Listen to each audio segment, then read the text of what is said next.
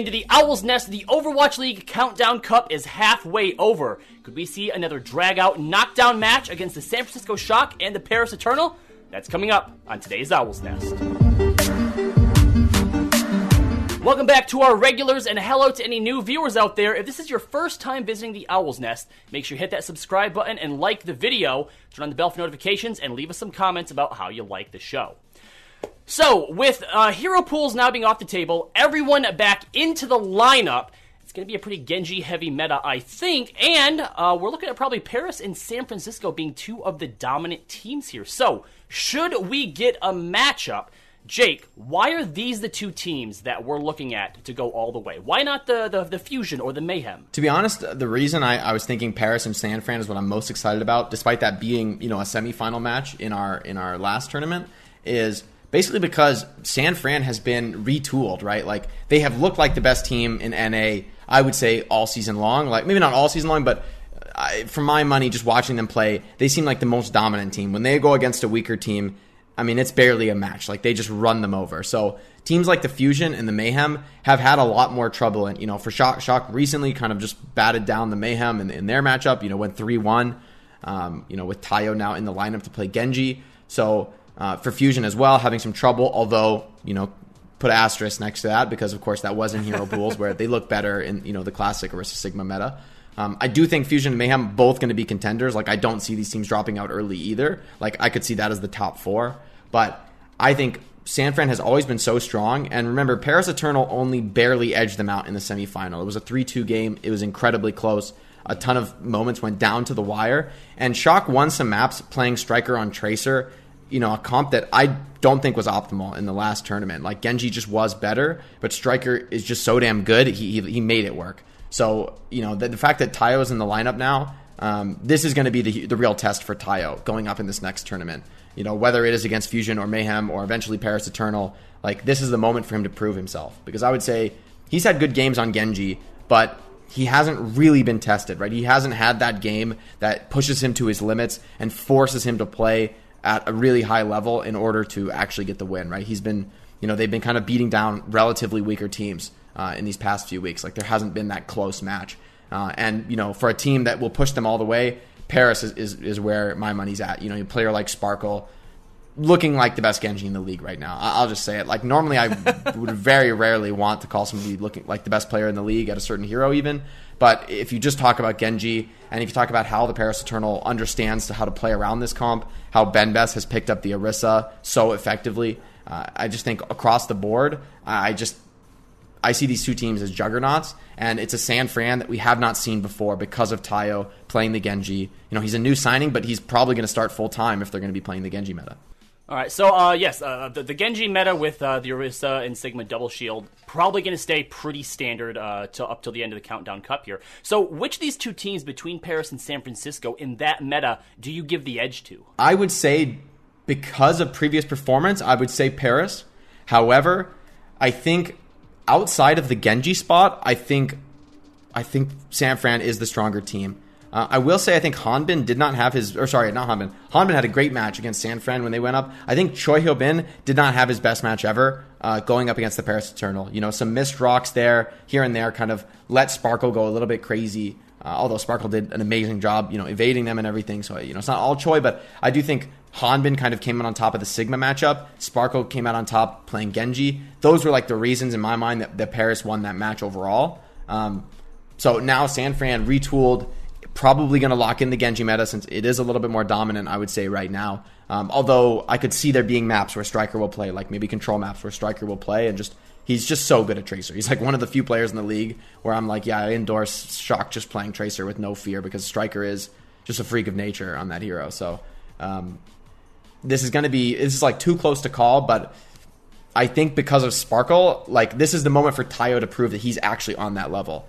I, I honestly don't expect that because I think Sparkle is you know you know at that elite S tier, and Tayo, while he could be there, we just don't know yet. We haven't seen him play on that level yet, not in the Overwatch League at least. So this is like that make or break match, in my opinion, for Tayo, like to prove himself uh, that he's not getting carried by the shock, that he is, you know, has the potential to be a, a, a staking point, you know, um, somebody that consistently plays on this roster. Well, and I don't think that anyone's going to argue with you that if you're putting the full teams against one another in a head-to-head matchup, that most people would probably go with the Shock over the Eternal, despite them having won the last time they went up against each other. But kind of breaking it down a little bit, looking at like a head-to-head matchup in in player for player, where do you see the matchup falling if we're just looking at the tank play for both the Shock and the Eternal? Well, I think that's really close. Like honestly, I think Choi and Hanbin are two of the very best Sigmas in the entire league, which is I would say the, the defining impact position of the current meta. Like if there's one player who's really going to carry your team and have really game changing impact, it is the Sigma. The hero is incredibly high skill. The potential of the hero is absolutely ridiculous, and the mirror match is critical. Like usually finding the the accretion stun on the enemy Sigma's ultimate is like the only way you're going to cancel that ultimate.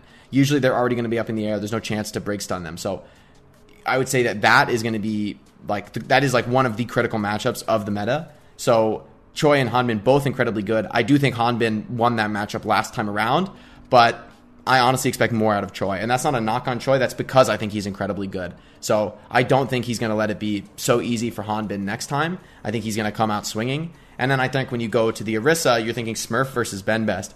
And normally I would say Smurf has the edge there. I think he's got more experience on the hero.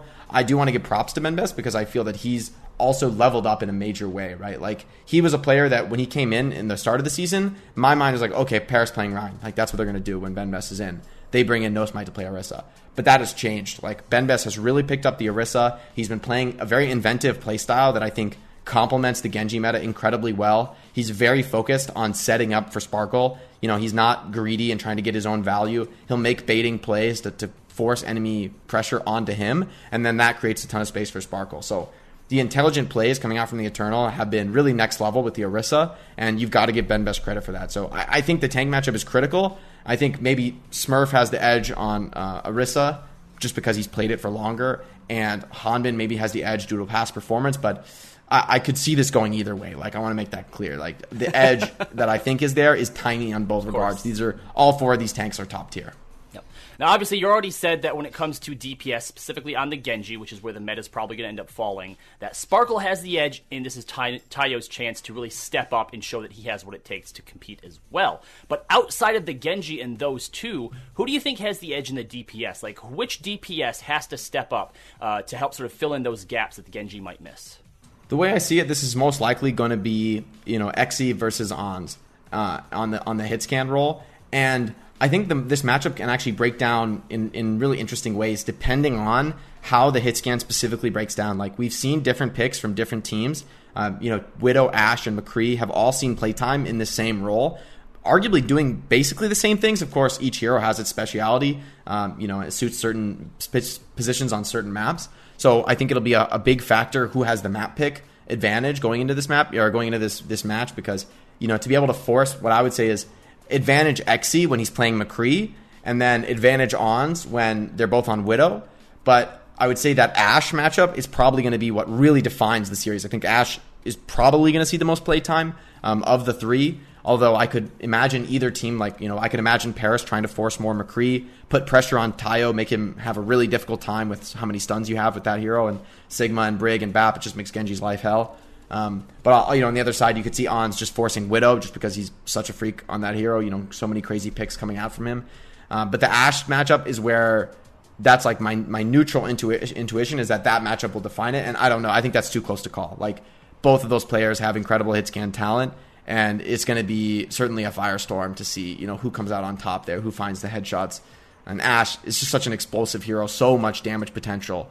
Uh, you know that I think is going to be critical, but I really can't call an advantage there. Like that's the way I see it is really it's just like McCree. Okay, Xe's maybe a little better. Ons okay. Um, I think, or, or, sorry, Widow. I think Ons is a little better, um, but obviously they're both incredibly good at all three hit scan. So you know, well, again, it's just that's what makes this matchup so exciting is that there's no like obvious edge that you know one team will just dominate. And then obviously we can't forget about our support players. Uh, we have FD God and Fielder on the side of the Eternal, and the trio of uh, Moth, Twilight, and Violet on the Shock. Who has the edge here in the support game? Um, I think this is a pretty close one. I would say. I think Fielder has been playing really incredibly well um, on the BAP in particular. You know, he's playing on high ping from Korea, which makes it even more impressive. You know, his immortality field timings have been picture perfect. He's going very greedy with them, but he's not letting his team get punished. You know, very consistent, and that is what you want to do on BAP is like kind of ride it down to the ragged edge of HP before you commit that drone. And Fielder's been doing it. You know, and it's scary to watch sometimes because of how low his team gets, but that is the professional standard, right? To really go as greedy as possible without getting punished. You know, you want to be on that edge of death before you commit the uh, crucial cooldown. Um, and I do think Fielder has a small edge there. Uh, however, of course, I think Violet is also top tier on the hero. Um, the real question in my mind is where the Brig comes out. I think FD God and Twilight, I don't really see them, or, or Ma. I mean, I think actually, I'm surprised, to be honest, that, that Twilight has played almost permanently on the Brig uh, over Moth. I think Moth has a great Brig.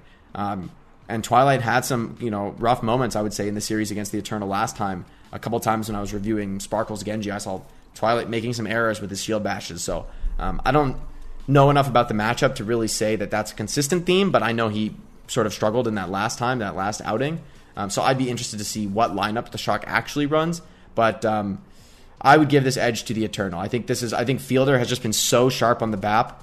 You know, I think Violet has incredible aim and fragging power on the hero, but so does Fielder. And when it comes to the drones, I just don't. I haven't seen anybody as greedy as Fielder who actually gets away with it as much as he does with you know, just waiting so long to commit the drone. But when you do it perfectly like that, it, it baits the enemy team in, makes them think they can get kills when they really can't when you've got that cooldown ready. So uh, that sort of perfect play, that's what it's going to take to beat the shock. But if anyone can deliver, it's got to be Fielder. All right. Final verdict then. If you had to call one or the other, Shock versus the Eternal, the next go around, who are you putting your money on? It's a really tough call. Um, because it is so close, but I am going to say that I'm going to say that it is going to be the Paris Eternal taking it again. Ooh. I think this is a this is a dark horse pick because I think San Fran in most metas is the stronger team. Mm-hmm. I think in most situations they're the stronger team. However, I think unless Tayo can show a performance the likes of which he's never had before, like really leveling up to, you know, that not just Overwatch League standard, but the SF Shock standard, right? Like mm-hmm. best in the league standard, then I do think Sparkle will overwhelm them. However, Shock, remember, brought this close, not even playing the Genji most of the time in the last time these teams fought. So the fact that Shock is going to be playing most likely like the stronger meta with a lot of Genji, even if Sparkle is, you know, the best Genji in the league or whatever, still Tayo, you know, all he has to do is have a decent game, perform just well, you know, even if it's not perfect to to uh, get Shock to win because you know remember it was so close despite Shock yeah. playing an off meta strat. I would say so. It's going to be incredibly close, and I think that is where the rubber is going to meet the road. Uh, it's going to be on Choi and Hanbin having a bigger game than one another, uh, you know, winning that mirror matchup, and it's going to be on Tayo uh, versus Sparkle. You know, the sword fight with the Genji. It's going to be critical. Yeah, I do agree that it's probably going to come down to the Genji play between Tayo and Sparkle, but I'm actually going to put my money on the San Francisco Shock because while they hate losing, I know that they hate losing twice, even more. And if history has shown us anything, they are the John Wick of the Overwatch League, and I think they're going to come out with a vengeance.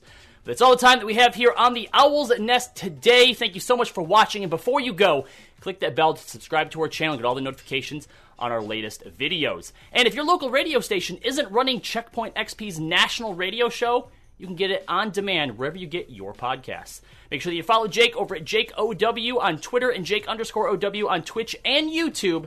And until next time, stay on that payload.